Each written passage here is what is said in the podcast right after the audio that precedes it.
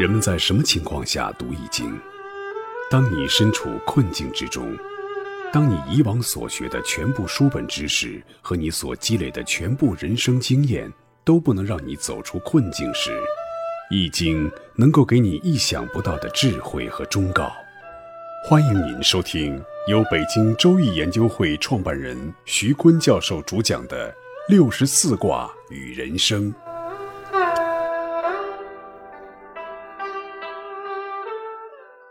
亲爱的听众朋友，大家好，我是北京周易研究会创办人徐鲲。今天我带您走进周易殿堂，主讲64卦与人生。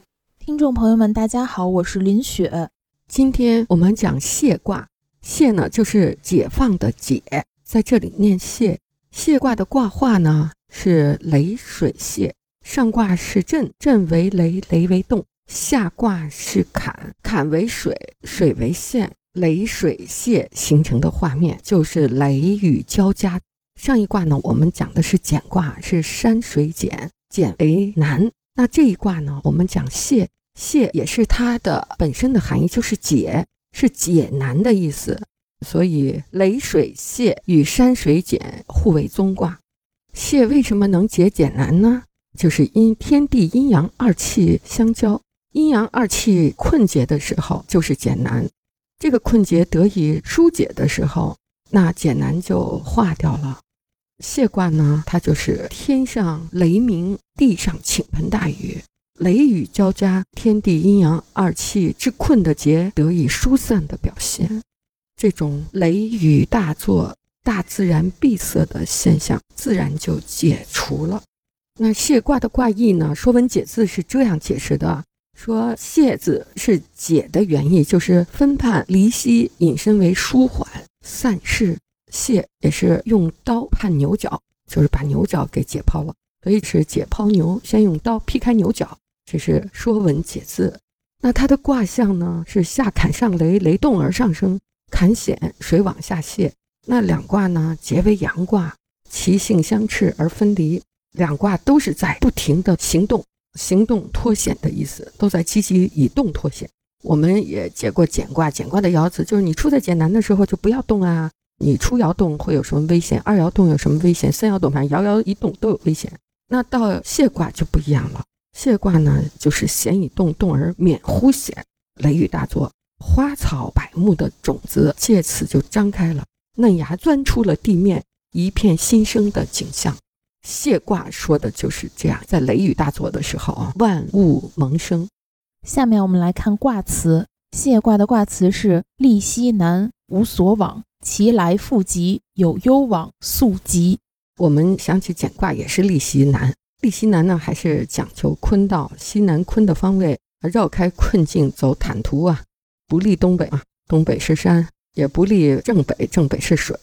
而西南呢是坤卦大地，又柔，地又平，又好走，找对了方向就能走出险境。说来复都急，动与不动都是急的，如果不必有所往，就回到原处，也是吉祥的。如果一定要有所往，那就尽早，早动则吉。解卦以天地二气阴阳交接，使简难缓解，也象征了万物生长简难的缓解，进而说明了世道简难的疏解。解呢是解除简难，关键一个字就在时。这个解卦特别讲究走出简难的时间、时机和走出的节点。我们常说的有一个阿基米德点，如果你找到了，一拍市场就开。或者在营销的教科书上有一个拧水龙头的那个劲儿，你只要摸对了，转对了方向，一拧，这市场就开了。所以这个解除简难啊，特别讲究时间的时，时候不到越解越难，时候一到一拍即得。下面我们看解卦的爻辞：初六，无咎。无咎就是没有过错和灾难。初六阴爻处在基位，又与94阳爻相应，这是柔能而刚，在解除困难之初期，当然又柔又刚，不会犯错误。小象是这么说的：刚柔之际，亦无咎也。亦就是当然的意思，又能刚又能柔，当然就不会犯错误了。初六呢，阴爻阳位是不正的，又在最底层，阳卦的最下边，象征着处境不佳。但是呢，初六能够向上找到九四阴阳相应，象征着初六能够得到上边的有地位的人物的援助，所以这就更加没有灾难。九二爻辞是田获三狐，得黄矢，贞吉。九二爻呢说的是打猎的时候打到了两三只狐狸，得到了装有黄金箭头的箭，是非常吉祥的，还挺有收获的。也有的书呢把狐狸比作小人，比作阴爻，说九二是下卦的中爻，与上卦的六五相应，深得君爻的信任，驱逐了迷君的周围的小人，指初六、六三、上六三个阴爻，这三个阴爻都是这个卦所潜伏的小人。我们再来看六三爻辞，复且成，至寇至，贞吝。六三阴爻阳位，位不正，却处于下卦的最上位，象征着德不配位，就好比一个背着包袱的小人坐在华贵的车上，不免遭来强盗抢劫；又好比一个缺德少财的小人处在重要的位置上，必然引起别人的不满，从而取而代之。六三呢，上爻九四，下爻九二，都是阳爻，被阳爻包围着。六三对上面的阳爻九四非常的顺从献媚，献媚到令人生厌；而对下面的九二百般的欺压，迫使九二反抗。这种下欺上媚，招来反抗，想做好又总做不好的样子，就说人品不好，位置是坐不住的，所以是贞吝。继续看九四爻辞，泄而母，朋至私服。这个泄或者念解啊，是切断的意思。母呢是指大脚趾，耳呢是指你，就切断你的大脚趾，指初爻而爻，切断你周围的小人，朋友便会前来。以诚相见，来帮助你。初六就象征着这种小人，九四呢象征着君子。九四断然切除了与小人初六的这种不能志同也不能道合的关系，就得到了很多朋友的支持。虽然初六和九四能够相应，但是不同道。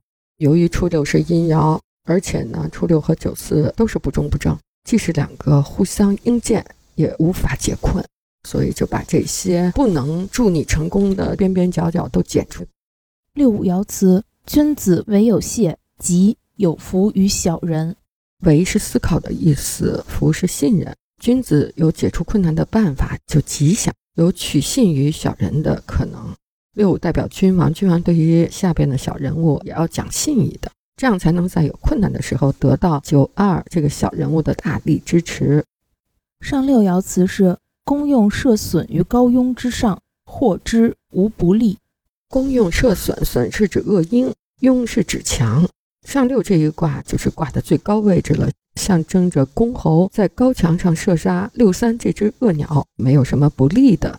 君子有解，小人就退之。大公设损于高墙，并且活捉了这个鹰隼，也没有什么不利的。上六阴爻居于阴位，至柔无位。上六与六三呢都是阴爻，不相应，也没有因缘，也没有办法和能力解脱，显难。但是可以助六五君位，消除弄臣奸臣，就像高墙上的鹰隼是窃据了高位的乱臣贼子，他们可以帮助君爻铲除这些乱臣。所以上六呢就用大弓射杀这些鹰隼，助六五君位。谢卦呢，它主要是讲在解决艰难的处境的时候，第一要讲究时间的节点，就这个阿基米德点，你要酝酿着心中有这种愿景，要拍这个市场，拍拍拍，直到拍到这阿基米德点，一拍即开。到没找到阿基米德点的时候，你就好好的把它所有的细节和它实现落地的生根发芽每一个环节都想明白。那个阿基米德点是什么呢？其实就是贵人。我们讲了如何找贵人的口诀哈，贵人出来，他带着机会，他把你心中的愿景呼之欲出，他给你创造条件，让他落地生根。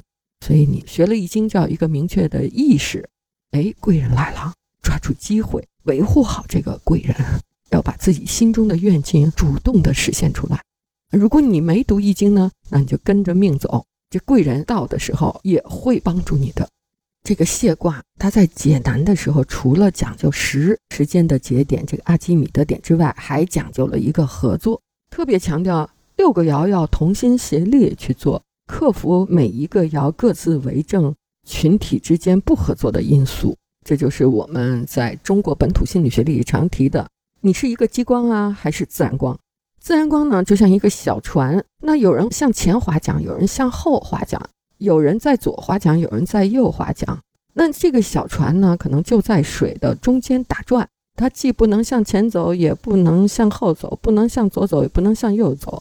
这样去解决简单的困境是没有出路和方法的。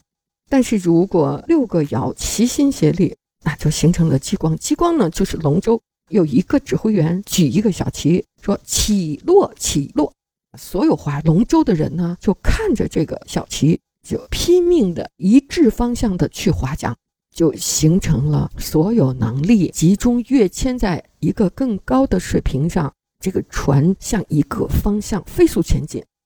在卸卦里呢，介绍了许多不同的简难，不同的解法，解法的方方面面和多种多样。比如说大陆的这些大一统的大版图的国家，它怎么形成激光效应、龙舟效应的统治与维系呢？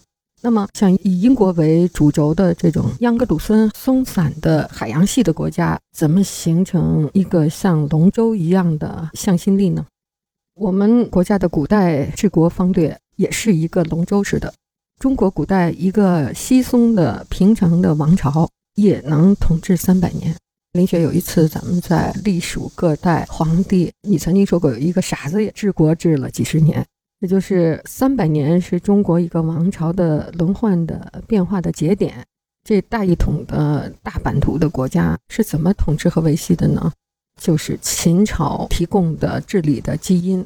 首先呢就是毁商，历朝历代的君王都禁止粮食贸易，禁止商业贸易，甚至都禁止为商贸提供服务的旅店业、旅馆业。人们被禁锢在土地上当农民，不能离开土地半步，人们无法获得新知，也不需要获得新的知识，人民只是君主的生产工具、劳动奴隶。当年我们经历文化大革命的时候就停学，文化大革命10年都没有上学。那作为现代人回想当时，怎么也不能理解怎么一个现代国家可以让一代人不受教育呢？读了商君书，明白了。第二呢就是弱民之道，以弱民去强民，实行统一的思想和思想管控，实行一教，剥夺个人资产，使个人依附国家，民弱国强。对人民就使用辱民、贫民、愚民、弱民，如果还有强民没有杀光，那就通过对外战争，外杀强敌，内杀民强。这是万朝万代君主治国的暗器，都是以牺牲民生为代价的。所以中国古代呢，虽然2000多年，那老百姓吃饱饭的那个丰衣足食的年代少，忍饥挨饿的年代多。中国古代统治中华民族这种多板块、多民族又大一统的，各民族都是坐在同一条龙舟上，这种同舟共济的命运就是靠这两个基因上结内忧外患，使得君王得到长治久安，这是一个看家的本领。中国历代王朝都是外儒内法，法家呢就把人整傻了，儒家就把人整愚了，所以呢又愚又傻的弱民、贫民、愚民才配活在这个国度里。秦朝就出现了这种统治的基因，写在了商君书里。与之媲美的西方在什么时候才出现了商君书一样的君主论呢？这马基雅维里在文艺复兴时期才写出的，你看都2000年过去了。以英国为轴心的海洋国家呢，他们的龙舟是什么样的？就是解决国家的统一，齐心合力的向一个目标协调发展的。这个中心的目标是什么呢？我们用五月花号的公约来举例，这是美国的真实起源。在1620年9月，一批英国的新教徒为了逃避当时的英国对新教的迫害，搭乘一艘叫五月花号的船去美洲的新大陆，历经了2个多月的航行。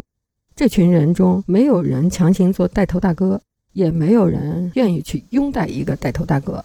为了规范到新大陆的作为，41名成熟的男子起草并签约了五月花公约。这个公约最终打造了一个神奇的美利坚合众国。今天你仍然可以看到中国这些有钱人，这些有地位的人都愿意把自己的财产和儿女送到美国。全世界无数怀揣梦想的青年，或者移民，或者去留学，或者偷渡，总而言之，历尽千辛万苦，只为一纸绿。那五月花号有什么神奇的呢？它就是我们讲盎格鲁撒海洋国家的这只龙舟上的协调共利的这个目标。实际当时呢，五月花号的帆船上的这些逃难的人，他们不是为了去殖民，他们也不是为了获得更多的财富，而是逃避宗教的破坏，怀着寻求宗教自由的梦想，自愿地结成了一个民众自治的团体。他们共同立约，保证遵守和服从将来颁布对他们全体人最适合最方便的法律法规、条令、宪章和公职。就这几百个字，在整个人的历史上，它的意义几乎就可以与英国的大宪章、美国的独立宣言、法国的人权宣言这些重要的人类的文件相媲美。美国几百年的根基就建立在这短短的几百个字。信仰、自愿、自治、法律、法规，这些关键的词涵盖了我们说盎格鲁撒这种在地理上零散的海洋国家同坐一条龙舟的最基本的原则。2002年有人统计，这41个男人的后代已经繁衍成3500万人。五月花号的后代占据了美国人口的 10%， 也就是10个美国人中就有一个五月花号的后代。